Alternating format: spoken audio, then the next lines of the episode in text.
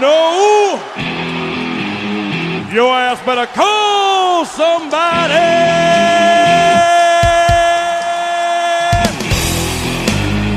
Research and development. Putting in the man hours to study the science of what you need. Last week, we put liquid paper on a bee. And it died. What? Did we just become best friends? Yup. Can I tell you something without you getting angry?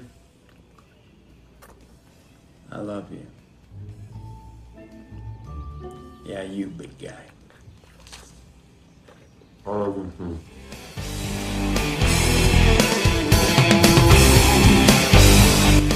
Welcome back into another edition of the Chess Dynasty Football Podcast. Thank you. Thank you so much for hitting the play button. All the podcasts out there, so many dope content creators, especially the ones at Destination Devy, and you guys were willing to hit the button on us. We appreciate that. But we're not going to mess around here. We come to bring you the actionable advice. You can get that in the newsletter for free, quite a bit. But check out the description down below. Make sure that you're tapped in and signed up to everything the Destination Devy is doing. But the actionable advice, we're here to give it to you. But first, let me introduce the man of the hour, my co-host, my best buddy, Adam. How you feeling today, buddy? We got we got seven weeks of football in the books, heading into week eight, right? if you haven't picked a direction already, I think you uh you're you're lagging behind, man. A Yeah, it, it's time to pick a direction if you haven't. And, you know, maybe for you and your league dynamics, that's not going to come back to bite you.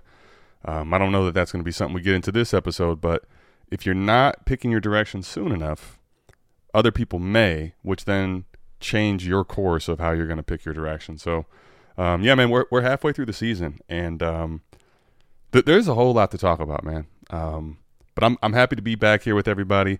Sorry if I sound a little under the weather, but you can guarantee there's nothing that's getting in the way of me coming on 4D with Mike and bringing all the Dynasty degenerates, like Mike said, the good actionable advice. So let's get into it, man. Hell yeah, man. You and I both we power through. We power through for the people. You know, I had COVID one time, still did a podcast. Who cares? Let's Can't go. stop, won't stop, Roc-A-Fella Records. All right, so tonight I wanted to talk a little bit about. We have a couple topics, right? Where it's gonna be a split show. Generally, we stick on one topic. We kind of just go through the whole thing, but there's a few very important things that uh, we need to discuss. The first topic that I want to get into and uh, and, talk about is there's been so much discussion of this uh, this thing called warp, Adam. Right? So if you if you pay attention to anything on Destination Devy, Scott and Eric have done warp pods. Scott does his own warp, uh, done an own his own warp pod, kind of talking about it on Destination Dynasty. We have a lot of really good information, and one of the guys at Destination Devy is the one who is also providing the uh, the warp tables, right? Dynasty Barry, our guy, a good buddy of ours Absolutely, really man. enjoy chopping it up with him. We have a patron in in, in ours, patreon.com forward slash South Harmon, Koopa Troopa, who provided us with some warp tables, right? And and the cool thing is he's uh he he's been uh hey, what do you guys think as far as league settings? You know, I can completely customize it to whatever you want. When I think of warp and I saw his tables, generally it's it's almost too complicated for my brain to like comprehend. It's a lot of numbers and and sometimes i get lost. You know i only have 10 fingers so i lose count after i lose count after a while man. Like, After the toes, it's over. yeah. And sometimes i i can't i'm fat. I can't reach down that far do them individually. But when looking at the tables right the, these are all fancy and they're color coded you know by quarterback and running back wide receiver that kind of thing they're easier for me to digest. So I kind of want to just talk about some of the observations from the warp table, and these are going to be through six weeks, right? He he posted these on Saturday for us to look at. We obviously had another week of football going, but through six weeks of the NFL season, I thought there were some very interesting trends, right? And the numbers actually say it.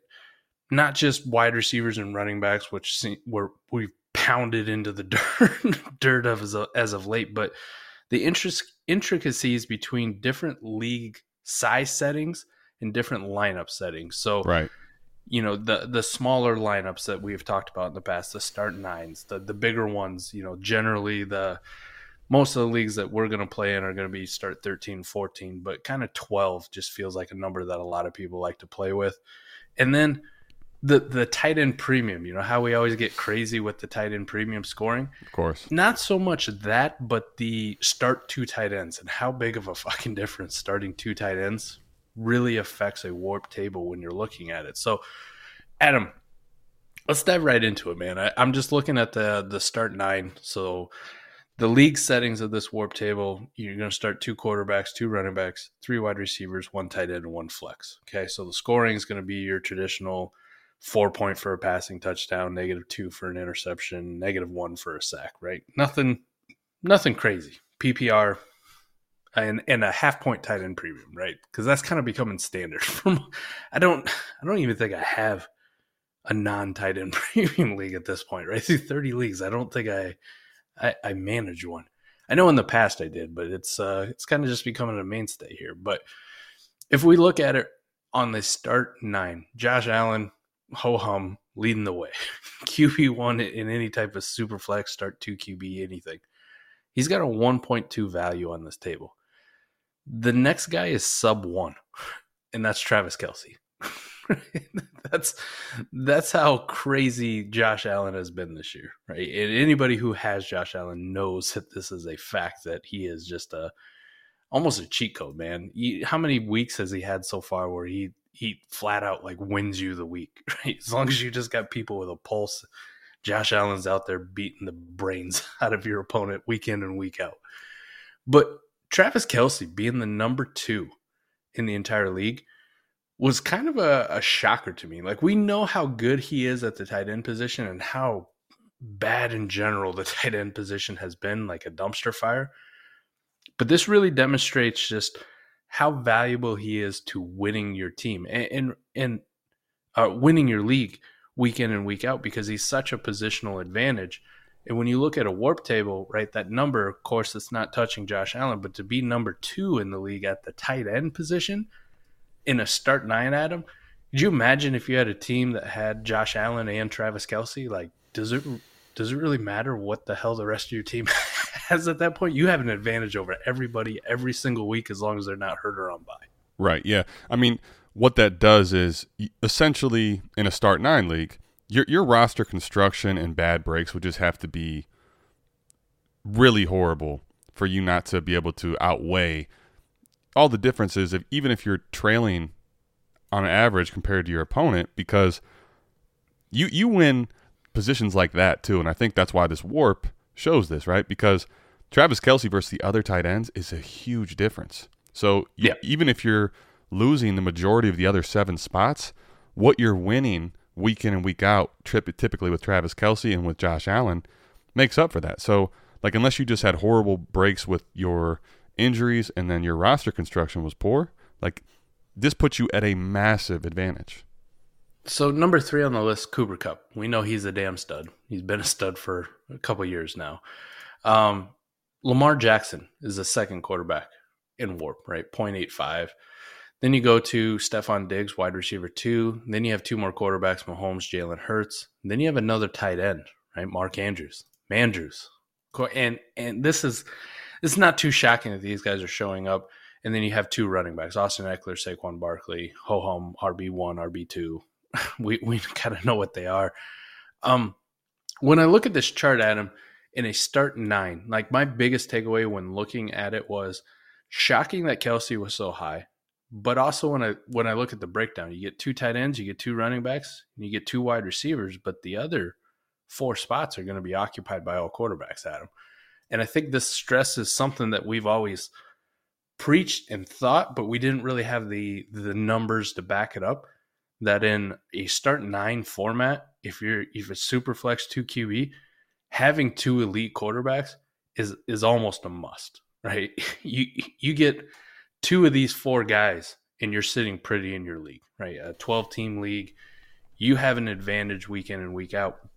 Now, there's some other things you can do with your roster you know, if, if you had a lot of Austin Ekeler and Saquon Barkley on your team, you're doing well as well in a start nine. If you had Travis Kelce on your team or Mark Andrews, you're doing fine. And then, of course, Cooper Kupp, Stefon Diggs. But the easiest thing, instead of having to predict or or try to think who the next Cooper Kupp's going to be, who's going to be the next Austin Ekeler, is, is Saquon actually going to rebound to RB one?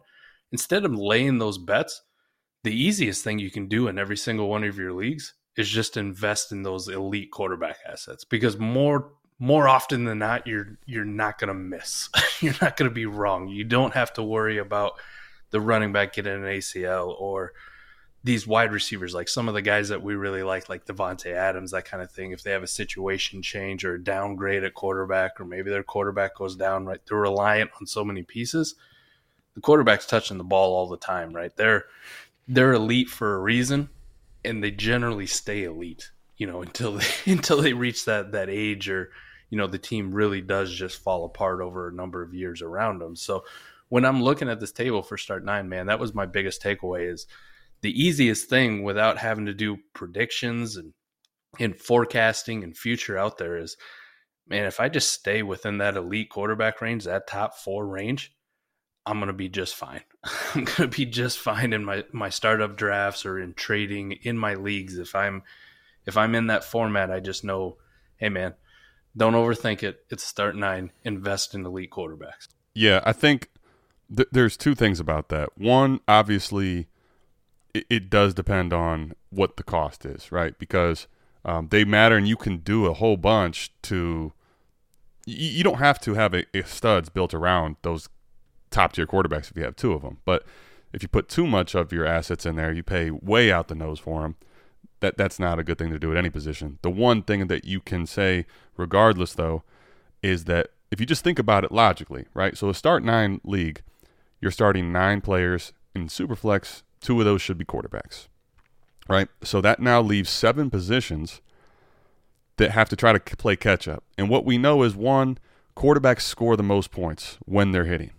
So they score more than the skill players do, right? Like that's just that's factual. So if you have two of the elite ones, so you have a massive edge on your opponents at quarterback 1 and at superflex, what that means is they have to now at the skill players try to play catch up with you and by and large, even if they have all bunch of studs, those players aren't scoring as much as the quarterbacks do. So they have to try to catch up at seven other spots, and you don't have to beat them at those seven other spots. You you can construct your roster to where I don't have to have smash running backs, but I just need running backs that aren't gonna lose me monumentally because my quarterbacks are so good. So like start nine to your point, I think just logically talking that out is why you see this and it's so clear that the numbers speak to you know your your warp at quarterback if you have two elite ones and start nine is just i mean it, it really is a cheat code and then if you were ever able to do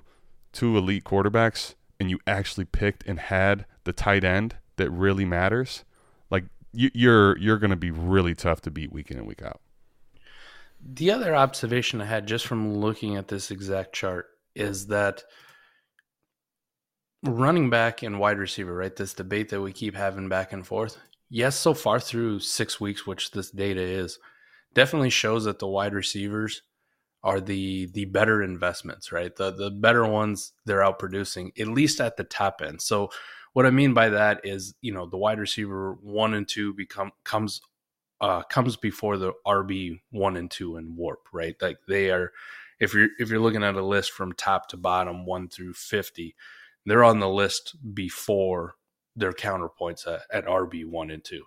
And it's the same for three and four, five and six, seven and eight.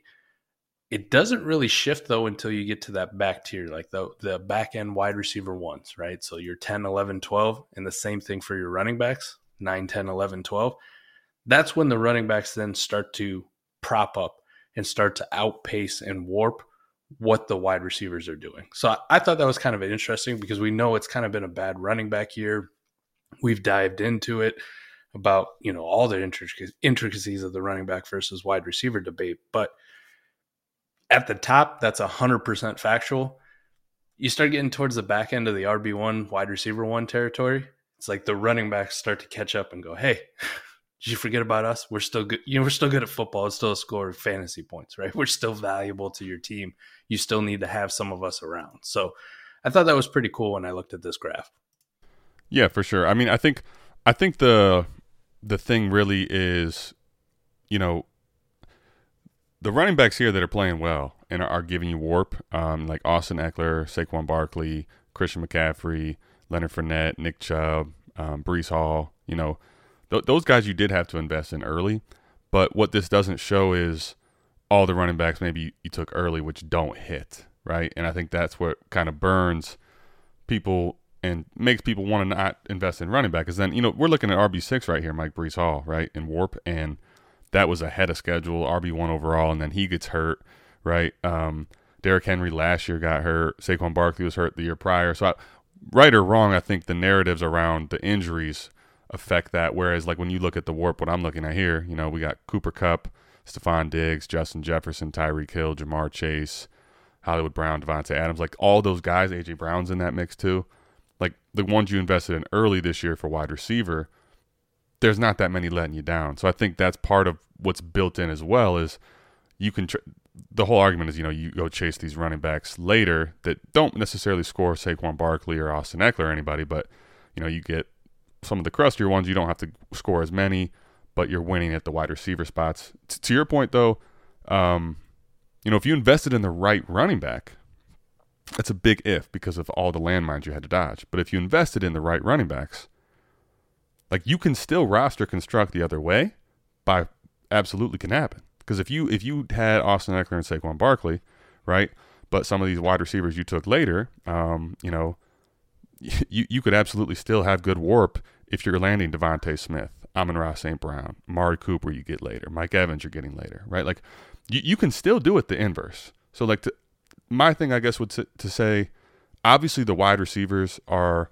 viewed as better assets and should be. They're they're smashing this year, and the way running back is as a whole, that landscape's not great. But this data shows that you you could have done it correct. You, you could have ro- uh, roster constructed a really good team even in start nine by taking some running backs early. Obviously, moving forward, you, you're just not going to need to do that anymore. It's just that's not going to be the way you need to go anymore. The last thing I had from the start nine for my observation too is is just generally at quarterback. Um, we just talked about the pacing between running backs and wide receivers. Uh, generally down to like QB twelve, it just seems like they're going to outpace every single position as you keep going down the list, right? If it's not a quarterback, sure. a QB one in your league is going to mean more to your team than having the you know the equivalent, right? So if you get a QB ten, that's worth more than having the RB ten in your league. If you get a, a QB ten, that's worth more than having the the wide receiver ten. And sure as fuck, because of the the, the tight end landscape, uh, we we only get two, uh, three tight ends total that even made the the top fifty of this list. And number three was somebody that was way down people's boards in startups, David Yeah. Njoku. Now, um, I, I think that would be one of the biggest takeaways for me in start nine that I've I've certainly felt in a couple leagues is, you know, I'll give you an example. I have one team, Mike, that's like when you look at the roster, the picks, everything I, I put together, you're like, man, this team is going to be the best in the league. The problem with that team is, Mike, my quarterback situation. I'd played value over and over by trading quarterbacks, cycling through them, utilizing all this information, right, that says quarterbacks matter a bunch and playing that into my team. But when I go into the season, Mike, with Dak Prescott and Matthew Stafford, I know that hmm. I'm not one of these top heavy teams, right? But to your point here, when you look at Warp, if you have two top 12 ish quarterbacks and you have the right build around them, like you can absolutely still smash. The problem is if you don't have the elite ones and you don't have middle tier ones, even like the, what you'll see is Dak Prescott and Matthew Stafford are not on this warp page, period. Right. So in start nine, if you have that going on, it doesn't really matter. Like it almost does not matter what the rest of your team looks like because, like we just talked about, the flip, the inverse, right? You are now playing catch up. Every, even though your seven other positions may be better than most everybody else, you're getting crushed at quarterback. And the problem there becomes in a, in a league like this, Mike, buying quarterbacks mid-season is when when you have Dak and you have Stafford is uh I mean it doesn't matter what you have. Like sometimes they're not movable. So that that I think is one of the things that this, you know, warp graph shows that I think is really key to think about in the different leagues. Like in start 9 man, to your point, you want to have the elite ones and you definitely want to have top 12 ones, you know? Whereas in best ball or deeper starters, you, you might be able to play around with some of the more middle middling quarterbacks as far as like you know quarterback 12 to 16 ish where in, in start nine you don't want those guys All right. Let's move on to the start 12, right? So, same scoring settings, PPR, half point tight end premium, same for passing touchdowns, interceptions, sack, but we're starting 12 roster spots. Okay. So, instead of the nine, now we're at 12. So, two quarterbacks, two running backs, three wide receivers, one tight end, and four flex positions, right? This is a what's becoming more and more normal, right? Deeper starting rosters, that kind of thing. The very first observation I had that stood out to me was the jump in actual warp values on the chart. And I thought it was going to be the inverse. You know what I mean? I thought the higher numbers would come in the start nine, right? The the studs. Yes and no. Right. I looked at the numbers and it threw me off. So Josh Allen jumps up to 1.39 warp on Koopa's sheet, whereas in the start nine he's a 1.20. And I'm thinking the, the number is going to be much higher in the start nine, but that's not the case. And I'm trying to do all the reasoning, like trying to figure out why. And the only thing I can come up with, Adam, is now we're starting so many more players. You're going to have so many more, uh, so many more data points, right? So many more players that would get pulled that are going to be counted as quote unquote starters because they're going to go into your flex versus the start nine, right? The the league isn't starting as many players in the start nine versus a start twelve. So now, like the warp values for the guys who are the studs, the real studs, increases even more, right? Because it's such an advantage to have a Josh Allen over starting uh, a Mecole Hardman in your fourth flex spot, right? like as your your wide receiver five, your wide receiver six. Those guys kind of become irrelevant. And then just think about it. That's for every single team across the league, right? Not everybody has four or five flex spots or six or seven wide receivers that they feel really good about starting. Sometimes those in the start 12s, the start 13s, those guys who actually make your flex are just dart throws. Like I hope I hope this guy does something. I hope he catches a touchdown pass. I hope Geoff Swaim is a thing and I can get a spot start out of him for a week or Will Dissly, like these kind of tight ends too in the premium where you're just trying to hit something of someone who may fall in the end zone. So I think that was the best explanation. I don't know whether or not it's true or not, but it made sense to me when I'm thinking about it logically because it was kind of off putting when I looked at it and I go, wait a minute. I would have thought the start nine guys, the studs, would have had the higher values versus the start 12s. But when I think about all the turds who may be starting in the bottom of those flex spots across the 12 team league with four flexes, it made a little bit more sense to me. Yeah, I, I think that does make sense, and I think that, um, you know, the, the warp data obviously does change, um, but and there's players here that make the list that didn't, you know, on the other sheet. You know, you're looking at like Dameon Pierce and Brandon Aiyuk. Um, gosh, man, you're even looking at Clyde Edwards-Helaire right now as though it's not, you know, you can't predict that to continue in the future. Um, the the thing I would say, like it, I think this the, the strategy though with the warp information I'm still looking at here is is basically like you want to have studs at the right spots. Um, still, you want to have your quarterbacks, your elite ones, right? Um, but what's going to happen in in this one, start nine versus start twelve? The big difference is like injuries are going to kill you, you know, because you need more starters, right? You need to be more cognizant of how you're building your roster in a in a, in a lineup like this because it, it's just it's just so different when you have all those extra starters when you're looking at injuries and, and bye weeks that we're in right now, right? Yeah, yeah, it's huge. One of the big things too, the second one I noticed that stood out to me, Adam, when I went to the start twelve and started really looking at it, was outside of Josh Allen, all the other quarterbacks fell down the list, all of them, and every other skill position got pushed up. Correct. Like universally, top to bottom. Correct. So, so what that's telling me is because generally, if for most quarterbacks, right, we we we have seen the uh, the turd quarterbacks play football before and get you negative fantasy points, right? We've all experienced it, but generally, quarterbacks have a higher floor in fantasy scoring Mhm. outside of like heavy negatives or really bad weeks where they throw two pick sixes and lose four fumbles and you know only throw for 150 yards. It's just a horrible. It's a shit show. Mhm. Generally, though, most good starting quarterbacks, you know, you- you're thinking like your top 20, have high floors for fantasy scoring.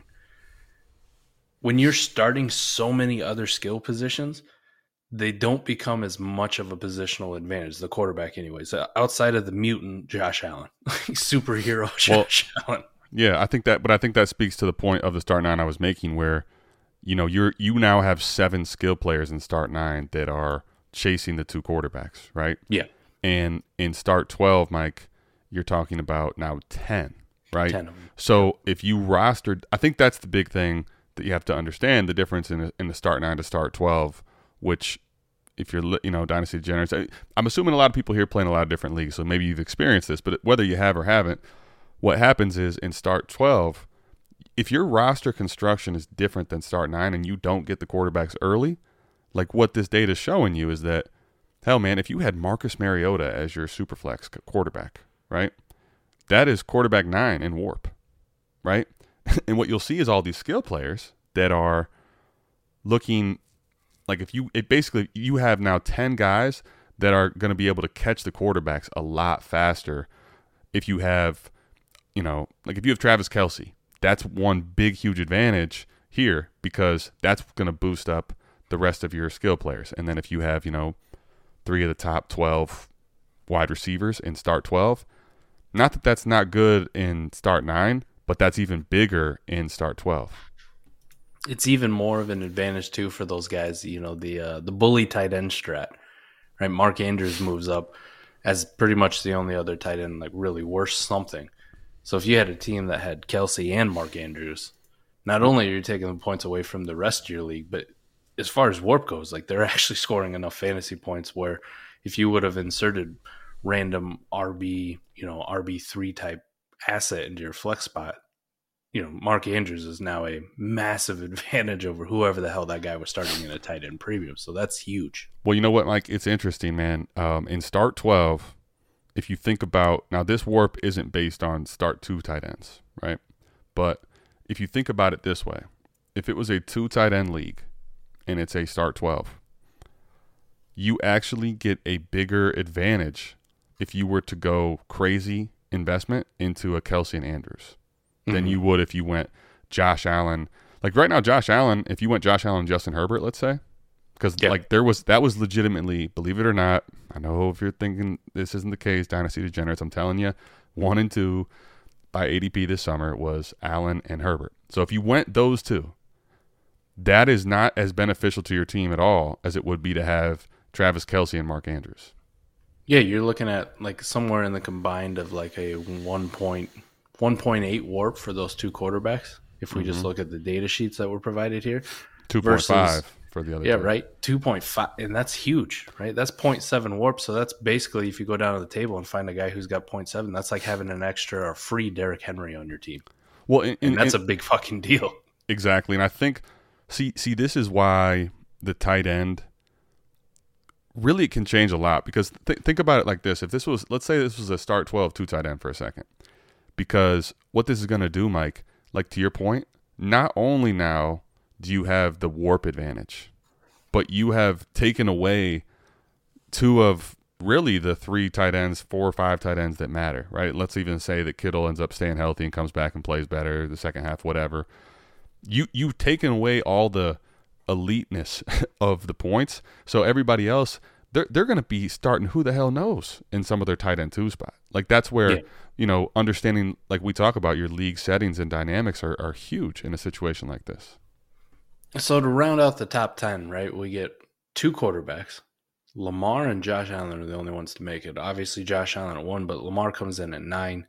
You get the two running backs again, Ekeler and Barkley, six and eight, respectively. And then Adam, four wide receivers. Four wide receivers in the top 10 Kupp, Diggs, Justin Jefferson, and Mr. Tyreek Hill. Yep. I think that's a.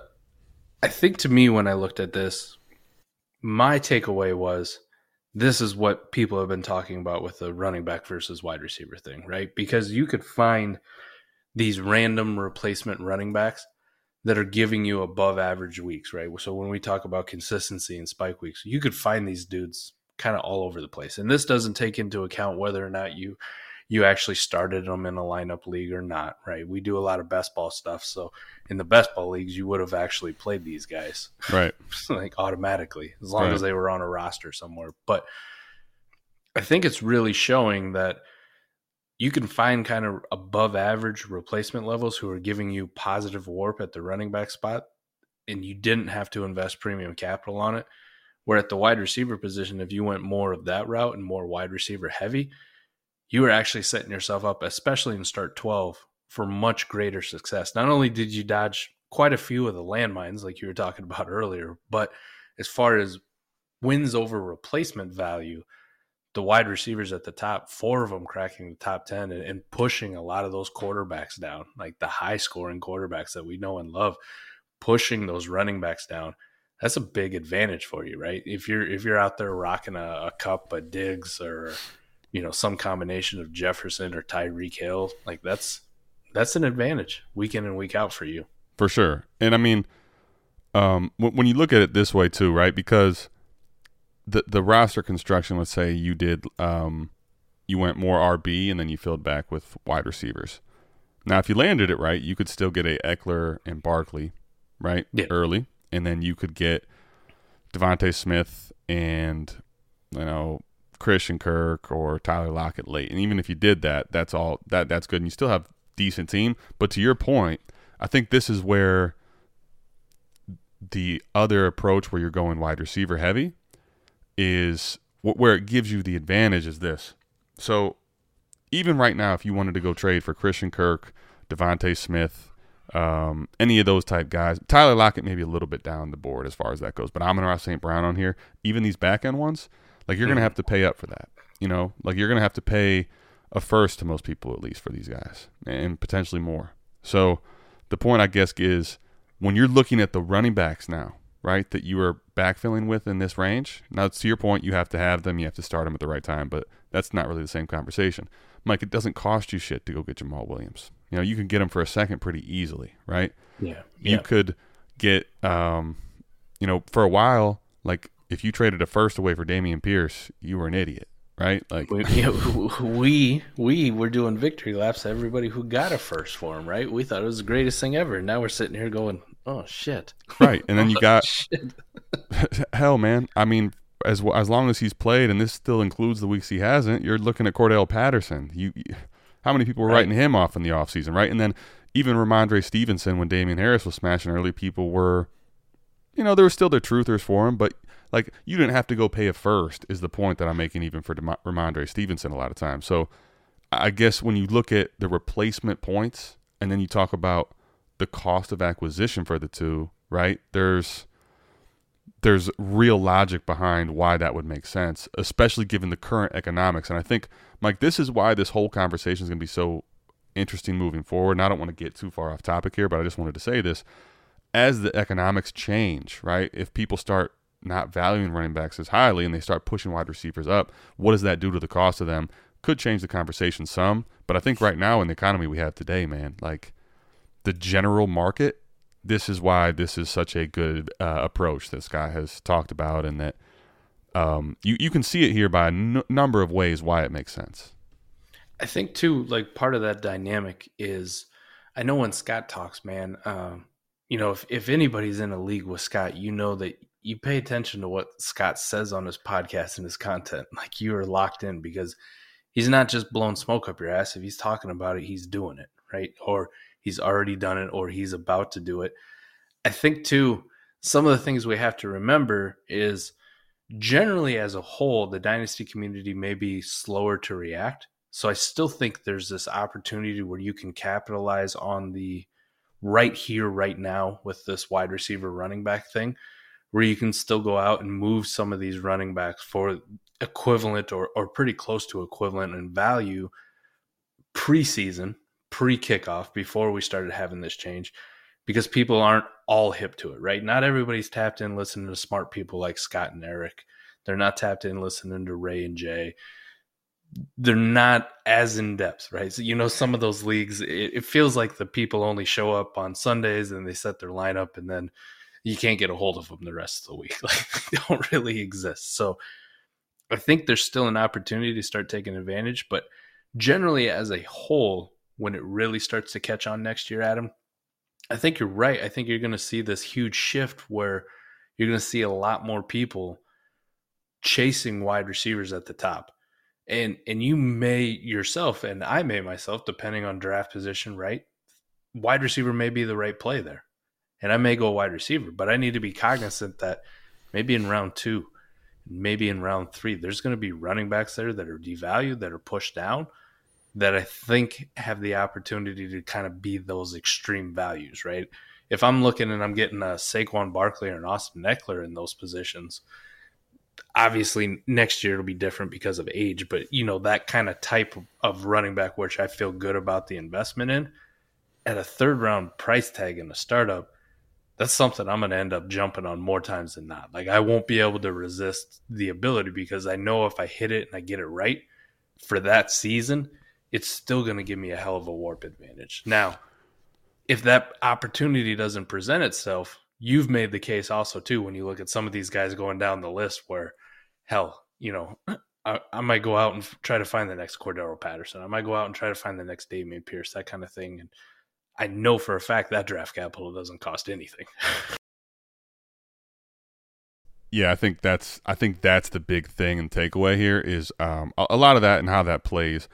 I, think one more thing too, you know, when we talk about you know the trading and like you talked about how some, you listen to Scott's podcast, you listen to our podcast, and I think a lot of people that are really tapped in, um, you know, we, we talk about things in a market standpoint, right, and what makes sense and how to how to play edges if it's everybody's really competitive and understands all these things. And I think there's a couple things that I do want to say, um, not to get too far off track from the warp data here, but that with that being it being the case, I think that it's good to have all that information and you should and and in leagues that you know the dynamics and the format and you know your league mates definitely take advantage of some of that. But i do think sometimes it's important to understand even from a portfolio perspective try to have an understanding of your league mates because what is one of the biggest x factors in my opinion for playing the game of dynasty fantasy football is the human element right understanding what differs from this league mate and this league mate in your specific leagues, that's different than just singular portfolio talk. And I'm not saying that that's not a big thing. It is. Portfolio management's humongous, right? You have to understand what you're going to do there. But sometimes it's not just only, you know, I have five or seven shares of this player because those are a big thing and how you move them accordingly is a big part of it. But if you know, hey, man, I have some of these running backs, and to your point, I want to move some of them at equal value. Who are the people in my league that have been tapping my line for Austin Ekeler? Who are the people that have been tapping my line for some of these running backs, right? Keep that stuff stockpiled. And we talk about that in 4D with dealing, understanding your league mates, and then utilize all this information to not just get what the market might dictate, what they might dictate, how much they'll pay for it. And you can go get a crustier running back off them that they might not value appropriately, like Rhamondre or Cordarrelle, right? And you can still get the draft capital or some of these great players based on the warp information and all the shit you have here with us. So I think that's just one piece, small interjection I wanted to get out there too when you're dealing with uh, people in your leagues. Uh, it's a huge factor, man. We've all been there. I would hope we've all been there. I know, especially sometimes people know me or listen to my stuff, and and they will send me a trade offer, and it's perfectly right up my alley. And it's not like it's a smash. I'm killing them on value, but I'm like, damn, I really like that guy that he's sending me, and I really like oh, I hate to give up this this 23 first, but damn, he got me. Like like I, I, I got to do it, right? I got to follow the process. They know me, they pay attention, they listen to whatever I'm saying, or we've had negotiations in the past and they keep the mental notes and they go, man, Mike's a big Antonio Gibson fan. I know if I send this, this deal's going to get done. And they know there's not going to be a lot of haggling back and forth. And you and I have those deals sometimes too. I know there's guys that you like or our process is is a lot the same. So when I send you a deal, generally it's something. If I'm looking at it on the other side, it's the same thing I would do. So if you know those little keys, that's absolutely huge in your ability to go out and make those dynasty deals. And if you're you're a person who wants to kind of pivot from this this running back centric mindset to more of this wide receiver thing, figure out who the running back people are. Figure out who the people out there that are slow to adjust or not paying attention and still think that you know these running backs are are everything, and go out and see if you can't can't get some deals done where you send them the, the running back and you make more of a pivot to the wide receiver aspect. And judging by this warp chart too, Adam, I think I might be going out on some of these deeper starting lineup leagues, these start 12s where I have really good quarterbacks. You know, I have a I have a league that I have a, a Herbert and I have a Dak Prescott and you know, I'll have a Deshaun Watson when he comes back from suspension and you know, I, I have a good quarterback room, but it's a it's a start 13 league, Adam. I'm looking at warp data, you know, outside of having Josh Allen, and I can kind of get by with some of these other quarterbacks. Like I, I have more opportunities if I build my team up with more Tyreek Hill types, more Stefon Digg types. Um, and and I still think those are deals that are easily attainable, right? If I'm going to you Right. and I'm going like, hey man, I'll give you Dak Prescott, you know, for you know, give me back your your Jared Goff and give me back uh, Stefon Diggs. Like people are going to look at, well, it's, you know, it's a super flex quarterback, Yeah, yeah. and, and he's a he's an elite tier. Looking at the warp data, man, like that is something that you can get by on. Now, I'm not advocating. You know, I think Jared Goff had an incredible start to the season, and we've kind of seen lately that it's it's not all sunshines and rainbows with him, and and he has his warts. But it's just one example of like ways that you can kind of get by. Where I'm still going to be on the positive side of warp with my quarterback position, but I can actually get a real game changer at another position with a with a wide receiver type. Right, and- I think the other big thing there, Mike, is um, you, you're you're building. If you do those type of moves, I think there's there, there's two things here to really think about.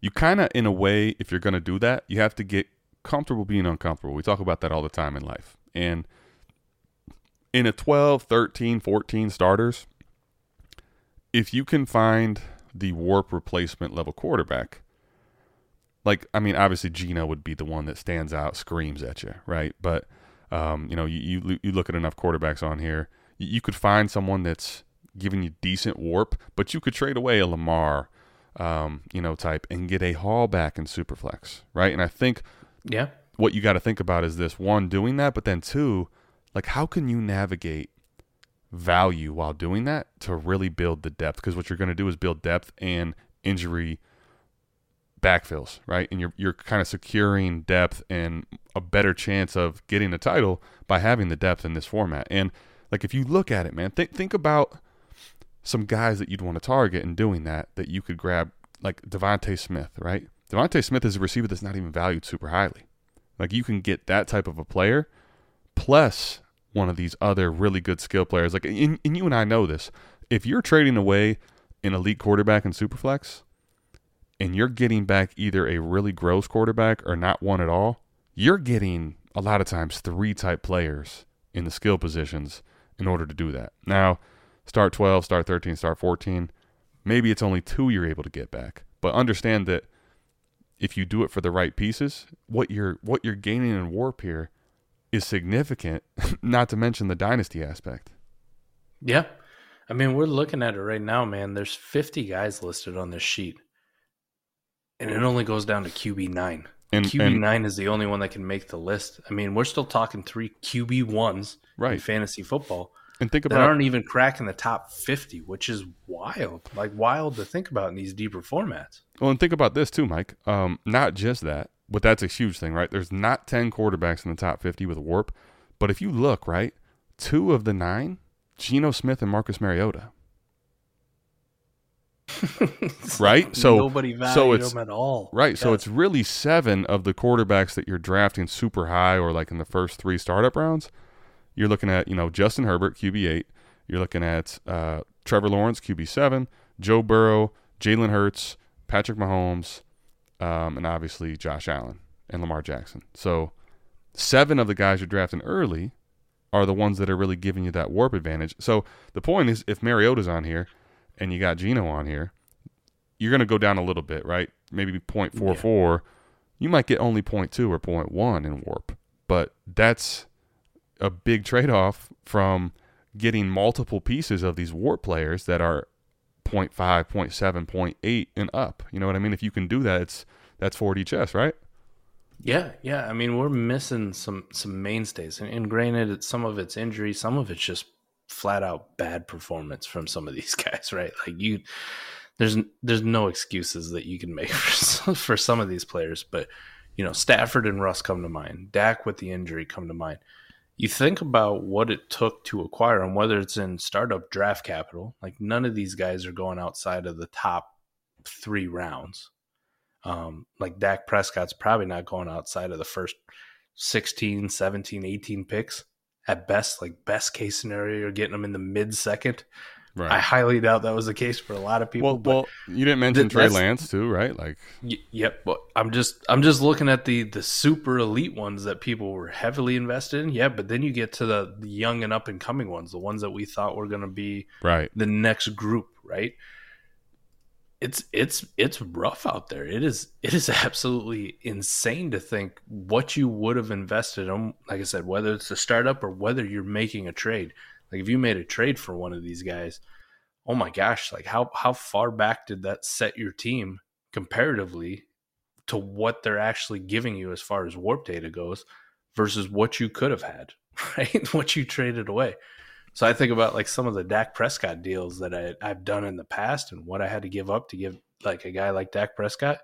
And then I look at some of the player names on here, whether it was draft capital and, and, and they went ahead and selected a guy like Dak Prescott or whether it was actually player picks. And I'm going, man, I am so upside down, man. It's like, it's like being upside down on your mortgage. Well, it's, well, you know it's what's not a good feeling. Like when am I getting evicted? You know what's funny though? Th- this is something that I think isn't being talked about enough, and I, I think you, you kind of talked about how we're just beating the wide receiver running back conversation into the ground, and honestly, it's a huge topic, and we're going to do it for the rest of the year, all of next year. It's going to be a conversation probably for the remainder of time in dynasty and in fantasy period. But I think what's being I don't want to say missed because people obviously feel it, but what's being, I guess, overlooked is I think part of why the wide receiver warp is also so great is the quarterback thing, right? And why we're paying so much attention to why the wide receiver warp is so great. Like, it's not just, Mike, it's not just dynasty degenerates that Najee Harris burned you, D'Andre Swift burned you, Javonte Williams burned you, Jonathan Taylor, hell, even right now has burned you. You know, so many of these running backs have burned you. Breece Hall, the final straw, you know, the, the nail in the coffin at the running back value. Those all happened.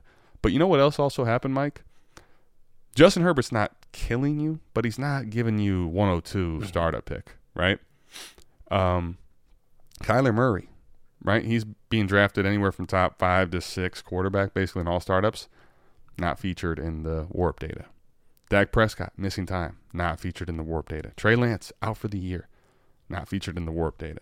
Russell Wilson, I mean, who the hell knows? Not featured in the warp data, Eating right? Too many danger riches. Danger witch. They- had to take it off the menu, man. You know, I mean, Matthew Stafford not featured in the warp data. Um, I'm just reading these in order. Uh, Tre- Tr- Trevor Lawrence, good, not great, right? Um, Yeah. Still a little bit of scaries with him, but he, he's at least giving you some value at, at quarterback for where you drafted He, him. he at least makes the warp table, right? Yeah, Congratulations, T Law. And then you're talking about Justin Fields and and Derek Carr and Tua Tagovailoa, and I think this is something that I think is being overlooked. Mike is that yes, wide receivers are killing it, and there's a plethora of wide receivers in the first three four rounds that like you just basically couldn't miss on, right? Yeah. and it's the view of them having the longer shelf life and not being injured as much, all that baked in. But I, I do think that what's being overlooked in all this, because the running backs are bad, is that the quarterback landscape is a fucking mess. And mm-hmm. if you were somebody that took Jalen Hurts, if you had the conviction and you're like, I'm going to forego dynasty strategy and just go win now, Jalen Hurts is paying off huge. But mm-hmm. if you were even some of these people, I think this is something that's so interesting, Mike, is because you're thinking about this and you're going to say, okay, what have we learned? In startups, you're going to want to take the quarterbacks early, then the receivers, then you want to backfill with running back. Obviously, sprinkle in tight end depending on what the value is. But that's kind of going to be the thing that everyone says. But I think what's interesting is just as much, if not more, with running back is if you invested two two of your top picks in quarterback, you got burned unless you got Mahomes, Lamar, uh, Allen, Hurts. Like you know, Yep. you you have been burned at quarterback too, and I think the combination of that at quarterback and at running back is really putting this like spotlight emphasis on receiver because not only are those things happening, the early receivers one aren't hurt and two are smashing in warp. Man, man, I really like these conversations that we're having. I got to keep it moving though. I got to keep the show moving. Let's get into the two tight end thing, and this is how we're going to finish the show because I thought there was a lot of good information here in the two tight end one when I look. So Yeah. both sheets that we looked at previously, the start nine and the start twelve, you only had three tight ends that would make the top fifty, right? And the third one's David Njoku. You know, uh, prayers up for the uh, the high ankle sprain. It's probably it's probably a wrap for him for most of the season. The dreaded high ankle, but three tight ends, man. It was it was it's Kelce and Andrews, and then nothing, an absolute dumpster. But if we look at a a start ten league, and two of the positions need to be tight end, Adam, right? So just two of these guys need to be tight end. Eh, same same rest of the scoring, half point tight end premium, the same kind of thing. But the the only big change we're making is start two tight end. Travis Kelce, Mark Andrews, number two and three, right? the cream rises to the top, and now Mark Andrews all of a sudden is the third highest warp advantage player in the entire league. All right. Well, I kind of figured that was probably coming. Sure. The interesting part to me, Adam, is generally in start two tight end leagues, like I know tight ends have more of a value. I just didn't realize like the average, the mez, the, the guys that we usually dunk on all the time, and we're just like, you know, you don't pay up for these guys, they're not worth it, they don't give you an advantage. Those guys are actually an advantage. Those guys are actually making the top 50 list.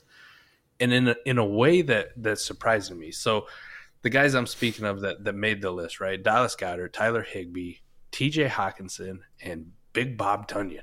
Yeah. Big big fucking Bob Tonyan. Congratulations, Bobby, making the list here. But Everybody who wrote him off for dead and two tight ends, man.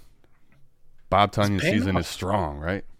paying off, right? Dallas Goedert, Tyler Higbee, TJ Hockenson. Now, Higbee ha- having a hell of a year, or was having a hell of a year. At, at, hopefully, he continues. It just seems like it can't be Higbee and Robinson. I guess it's got to be one or the other. But Yeah. he, he started off really good. But Hockenson and Goedert are generally in that area of tight end, and I know we've had this conversation, and I've said it before. Is like those are the tight ends that just don't inspire anything out of me. You know what I mean? Like TJ Hockenson is my guy. He went to Iowa, the whole thing, right? I want to support him, but his dynasty cost versus what he would actually provide you as far as value, and in this case, warp, never really appeared to be worth a shit in my mind. Like I didn't want to pay that price for what I actually got. In start two tight end leagues, though, Adam, he's actually an advantage. he's he's almost a value at this. And the same for Dallas Goedert, especially when I look at it, because they come in at 33, 35, 36 respectively. I mean, you're talking about other players in that range as far as warp numbers go. I mean, they're right around Deebo Samuel, Dalvin Cook, and DeVonta Smith, and you know the Ramondre Stevenson, the Josh CD, they're ahead of Jacobs, CeeDee Lamb. ahead of CeeDee Lamb, right? Ahead of ahead of guys like Tom Brady, right? Amon-Ra St. Brown, Mike Evans, uh, Joe Mixon, right? All these guys, generally, most of them, I'm not gonna say all of them, but generally most of them, you're talking about people that they people value them a lot more, even in a two tight end league, right? Because those are the names we know, those are the names we love. And you look at somebody going to trade you for a TJ Hockenson or they're trying to give you Dallas Goedert, you scoff at it. You're like, these are just middling tight ends. I think you got to wake up and pay more attention to how important having that second tight end is, because when you get down to the bottom of the barrel of the tight ends, right, the the the, the replacement level tight ends that people are starting, you get down to tight end twenty five and twenty six, those guys who wouldn't even make the cut. Look at their fantasy points per game, right? You don't even have to look at the warp data, but just go look at their fantasy points per game and be absolutely disgusted by what they're scoring, right? This is why Hockenson and Goedert become an advantage because when you play in a lineup league or even a best ball league, anything head to head, your tight end two is outscoring at a greater pace what the other opponent's tight end two may be doing. And that's an advantage. That's what you're trying to get every single week. Right. I think, you know, when, and when you think about this data and why it's so important, Mike, and this is where um, I think this is a piece I want to get out here. If you're in a portfolio, right, I think something that happens a lot of times in portfolio management is people lose little track of the things that matter like this, right? So if you're in 21 leagues, how many are start two tight ends? If you're in 30 leagues, how many are two, start Yeah. two tight ends, right? If you're in that many leagues, how many of them are two QB versus superflex, right? Understanding the differences there. How many of them are points per carry? How many of them are half PPR for receivers? What's the tight end premium? Like those things play a huge part in the scoring. And I think what's so big about this, Mike, is you know, I'm in a two tight end league with you, and it's a best ball league where I made a trade that I would never otherwise make to get Dallas Goedert as a piece that I'm getting back because it's two tight end and it's best ball. Now in best ball, here's the thing: when you start rostering, to your point about these tight ends, right? When you start rostering the tight end, gosh, man, it's crazy to say, but even like tight end 15 and down, mm-hmm. what happens with those guys is what their points per game isn't going to look great, but really it's the week to week volatility, and a lot of those types are dependent on touchdowns if they matter, right? So there's Yep. two, there's two big parts of this I think that need to be talked about. In best ball, you could maybe get away with in a two tight end having six of them because you're just hoping that tight end two spot is filled by a guy that makes a touchdown, right?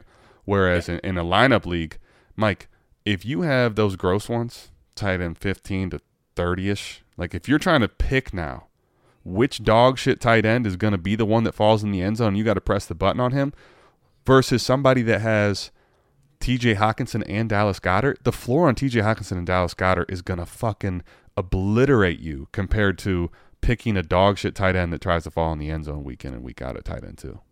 Well, prime example, right? We're looking at tight end 15. I'm looking at Will Dissly. Will fucking Dissly. There you go. I mean, just PPR points, right? This isn't tight end premium, but he's scoring 13. Cool.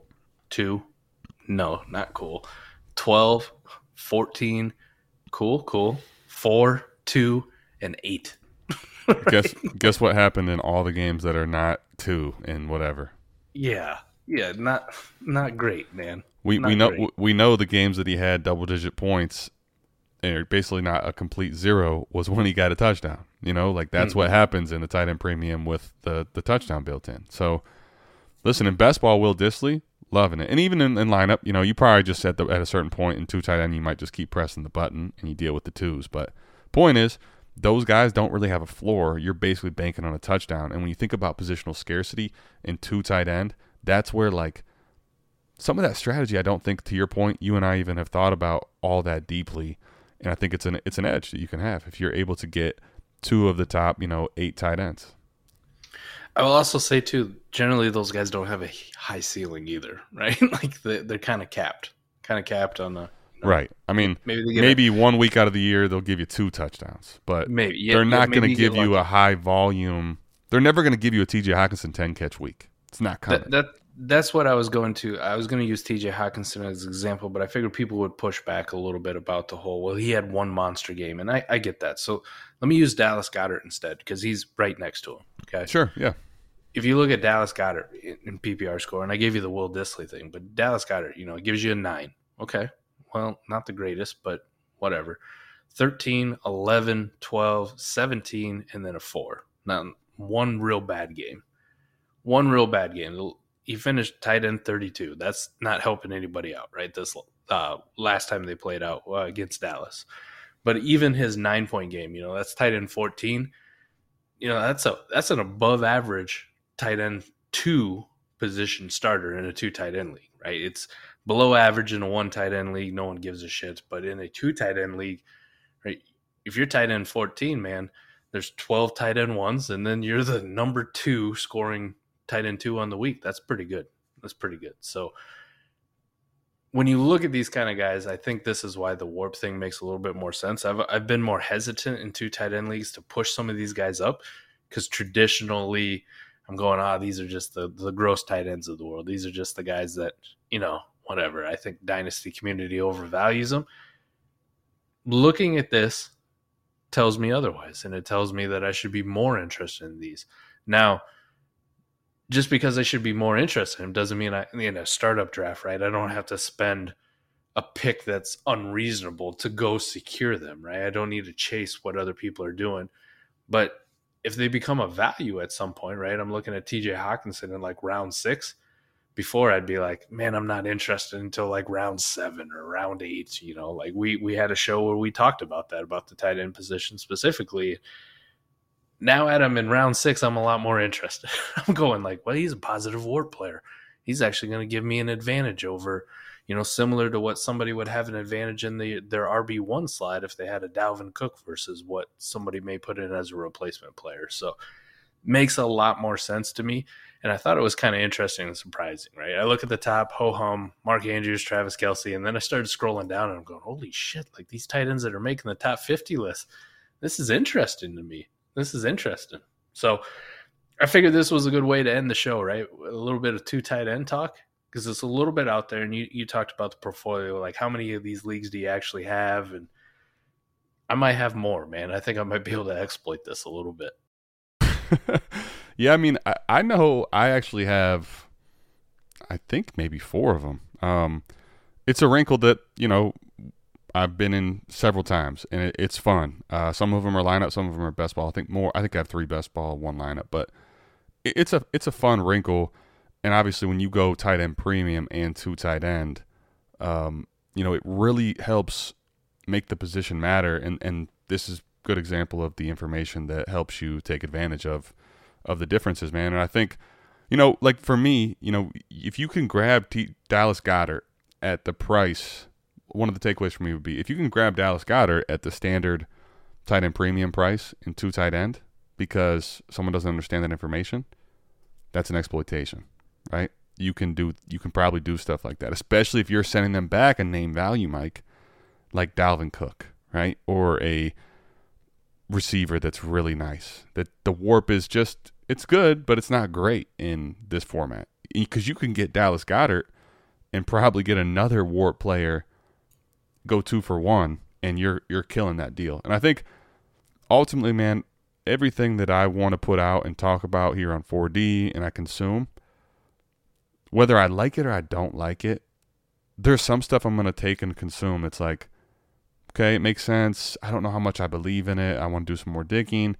And maybe I apply or don't apply it, right? But ultimately, everything I want to do is try to take in and make our process better and ultimately give that to people that are listening to this podcast, to Destination Devy, to the newsletter. And what they what they plan to do with it and how they choose to implement it is up to them, right? Like that's our process too, right, Mike? We started listening to a lot of different people and taking bits and pieces of all of their their work and what makes sense and some things they played up and used as advantages to them in their leagues. And I think this is another piece of information that helps you realize man, we talk so much about generic values, market values, right? And that's good information to have. But if everyone operates off of similar information and you're in a league where everybody's valuing these players similarly. Okay, what are the edges from there? Is this a two tight end league that nobody's valuing two tight ends in? Is this a start 12 that someone's going to give you a start nine price on a quarterback like Lamar? Like all those type things, I think, are actually ways to play the 4D aspect of WoRP information like this. I think too, like kind of along those lines of what you're talking about, buddy, is is like we just talked about it on the the Tuesday night AMA on our YouTube channel about uh, just in general, like taking information from other people and then applying it to how we do things. Like I think about, uh, we talked about that night. Uh, somebody had mentioned, "Hey, if it wasn't for you guys and the the two Kennys one draft podcast, like I wouldn't have any Kenneth Walker." And I'm glad I got three shares now. Like, thank you for that. And I, I just said, you know, I don't always hit, but when we dive in and do the research, this is the why we feel this way. This is the data provided, and, and you can take it if you want, and you don't have to. It, it, it doesn't matter whether or not you do or not. I mean, that's ultimately up to you. But I still use those same kind of principles in my process, right? I'll hear something and I may disagree with it, or I may think it's not for me, or I, you know, I may have a strong opinion against it but there are more times than not. Uh, shout out to Jay Rich about this when he came on to our draft stream. Chris uh, Olave, right? Like I wouldn't have any Chris Olave if it wasn't for Jay Rich. Period. Well, None. and you know I, I, I thought he was the most overrated prospect wide receiver, but Jay Rich was like, no, you, this is why I believe this, and this is what I think could happen. And here I am sitting there, you know, across 30 leagues, and I think I got like seven or eight Chris Olave shares because I'm like, you know what? Like, he's making sense. Like, you have talked me into it. Now I want to draft Chris Olave. And here I am sitting here heading into week eight, and Chris Olave is, is wide receiver one of this rookie class so far from what we've seen, what everybody feels comfortable about. And I'm going, shit, man, like if it wasn't for him coming on that show and having a strong take and a strong conviction about Chris Olave and having good points to back it up, and me being willing to listen to somebody that I, I thought I disagreed with, like I thought I was on the opposite side, my dynasty teams would be so much worse. like I would have taken uh you know, I would. I don't even. I don't know. I probably would have taken more James Cook and just hated my life even more. Yeah, I mean, you know, what's interesting about that, Mike, right, is this. I would say, like, it obviously, it, it's funny because you and I, and I think this is where, for me, like, in another learning experience, and I think this is something we got to talk about more on future shows, and I'll just try to do it quickly here. Is learning experiences should be a key driving factor for you in dynasty and how you play this game because let me say this I, as an Ohio State guy, watched Chris Olave. And for me, I did think Jay Rich made sense, but there was part of me that was like, man, I've had I've had a hard time seeing this guy be someone that really is a difference maker at Ohio State. And he's been talked about and hyped up for so damn long. And you know, he's a senior prospect now, and there's all these things in my mind that even while he's making sense, I was having a hard time getting over. So I maybe got one or two shares of Chris Olave where he was a value, you know, playing the value game. But that didn't happen often because of the draft capital and the situation and how much target share he was expected to get. So I didn't get much of him. Um, so, you know, learning experience, right? Be willing to, even though it's different to what you believe, think about the process. You don't have to necessarily do it, but like if you think there's credibility and understanding of why that's the case, use that information. Like that's a learning experience for me. I guess the one thing that actually in this case because i'll tell you this and if you listen to this podcast long enough you know i've missed. You know mike has missed. We, we've missed on a shit ton of things this wild, year wild swings and misses man. Like an adam dunn strikeout back in the day.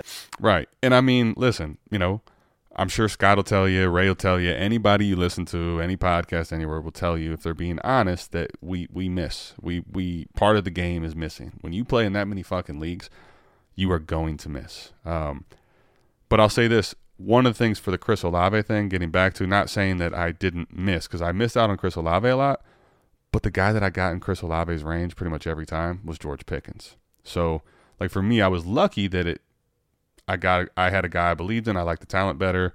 I didn't like that everybody yeah. was fading the landing spot. I ended up getting him.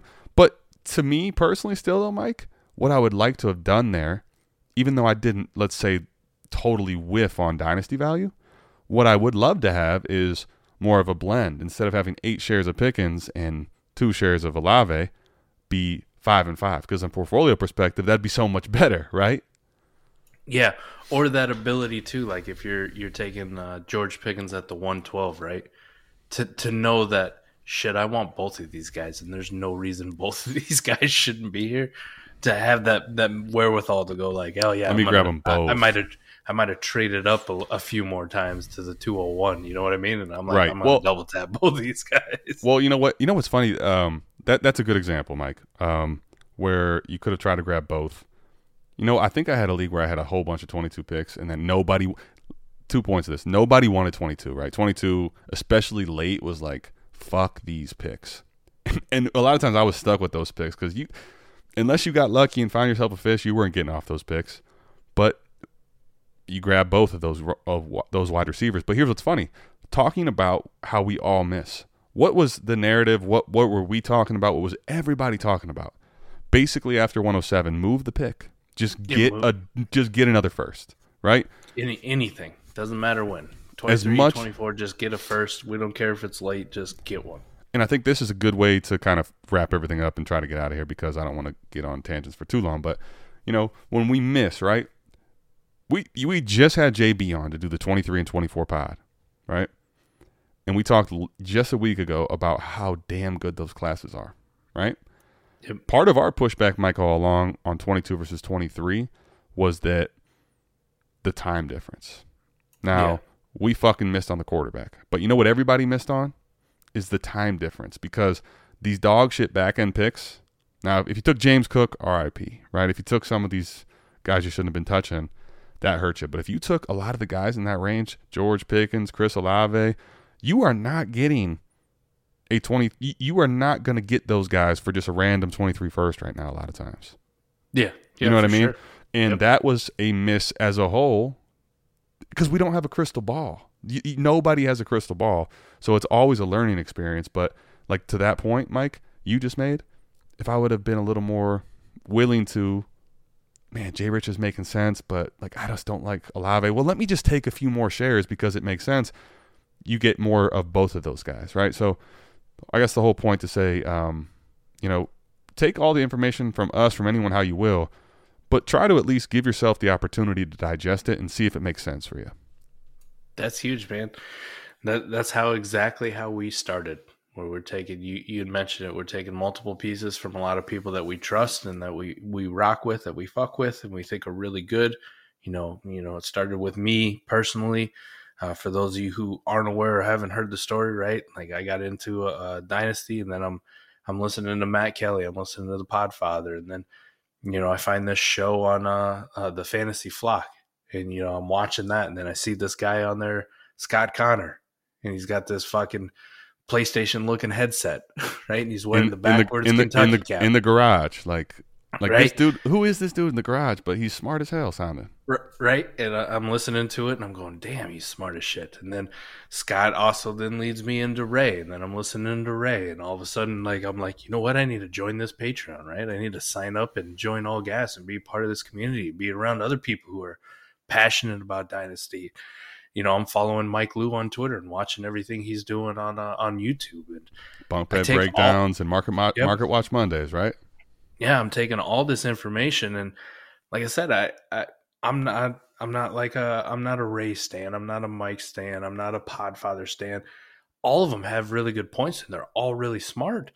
I just took some of it and I go, you know what? Like I, I really think Mike is right on this, and I really think Ray is right on this. And I come to this consensus about how I wanted to approach my own way in Dynasty and how I wanted to make my own process by using other smart people that have convinced me on how to be a good dynasty player. And that's that's what we present to you every week every friday same time same place. This is what we give to you is that approach that has been molded by other people and that's all i i ever give to advice for people. Like you can find one analyst that you really like. You don't have to listen to everything that they say man. Like take some bits and pieces that make sense to you and that you can apply. And the biggest thing for me in my dynasty career has been trial and error man. We miss on a lot of stuff. And we, we've talked about it before. Best ball last year was like the first time it was really big and we're hammering leagues and i look at every single best ball team that i did last year every single startup that went one year and I fucking hate them. I'm like, what was I doing? what was I thinking? But that's where it was. I failed and I failed and I failed. And now I look at all of them and I go, I know how to fix it. Or I know how I want to approach fixing it. I know what the process needs to be to make these better. So that's all I got, man. I thought this was a hell of a show. I love it. The WoRP Data. Big shout out to Scott and Eric for getting me interested in WoRP. Dynasty Berry for being so gracious to provide them with the WoRP data. Right. And then our guy Koopa, man. Shout out to Koopa too. I didn't get to look at Dynasty Berry's WoRP because I always thought it was too technical and I'm a big dummy. And Koopa just blasted it in my face in, in our Discord, in our Patreon, and just put it right out there and, and said, Here, I made these sheets. What kind of data do you want? What kind of size leagues do you want? And and they're all color coded and they're dummy proof for me, and that is absolutely perfect. I'm a I'm a WoRP I'm a WoRP uh WoRP for idiots 101. That's what this class is. Yeah, I mean, um, great episode, man. I, I enjoyed talking about the difference, the differences in leagues, not just us kind of telling you what we've experienced, but putting numbers behind it. Mike, to your point too, I think we we give advice. You know, we're going to be right and wrong on advice. We give advice based on what we've learned, and I think sometimes dynasty degenerates, anyone listening to this podcast, there's going to be times where you're looking at a deal and you're unsure and you take advice you you talk to this analyst and this analyst and you you hear what they say and it's conflicting and you don't know what to do and i think sometimes you got to go with your gut you got to go with your own process and then ultimately even if you don't have one you, listen i can sit up here mike can sit up here and tell you anyone can sit up here and tell you what they've experienced but it doesn't really hit home the degree of some of the process that we put out there and why we've gotten here until you go through a league where you fucked up on five picks. Yeah. you made a few trades that are bad and you start understanding there's a difference in just experiencing and listening. And for myself, like that's literally for me. I started, you know, my first dynasty league, man, I'm just consuming all this information and man, I look back and I think, dude, what was I doing? Like why did I do some of these trades? And sometimes you what and, and there's there's some trades in that league too which like I did some things and it worked out great. Like you have to learn by experience both ways. Don't be afraid to learn by experience. Don't be afraid to buck the trend. Do your thing if that's what you believe based on the process you formed and ultimately take all this information and try to get better and apply it to your leagues. Whether you want to apply what we're talking about, Scott's talking about, everybody all at once, apply it your way. That's how we both got here. And just remember, when your league mates are playing chess, play 4D chess. That's going to do it for us. We're out of here. Peace. Peace.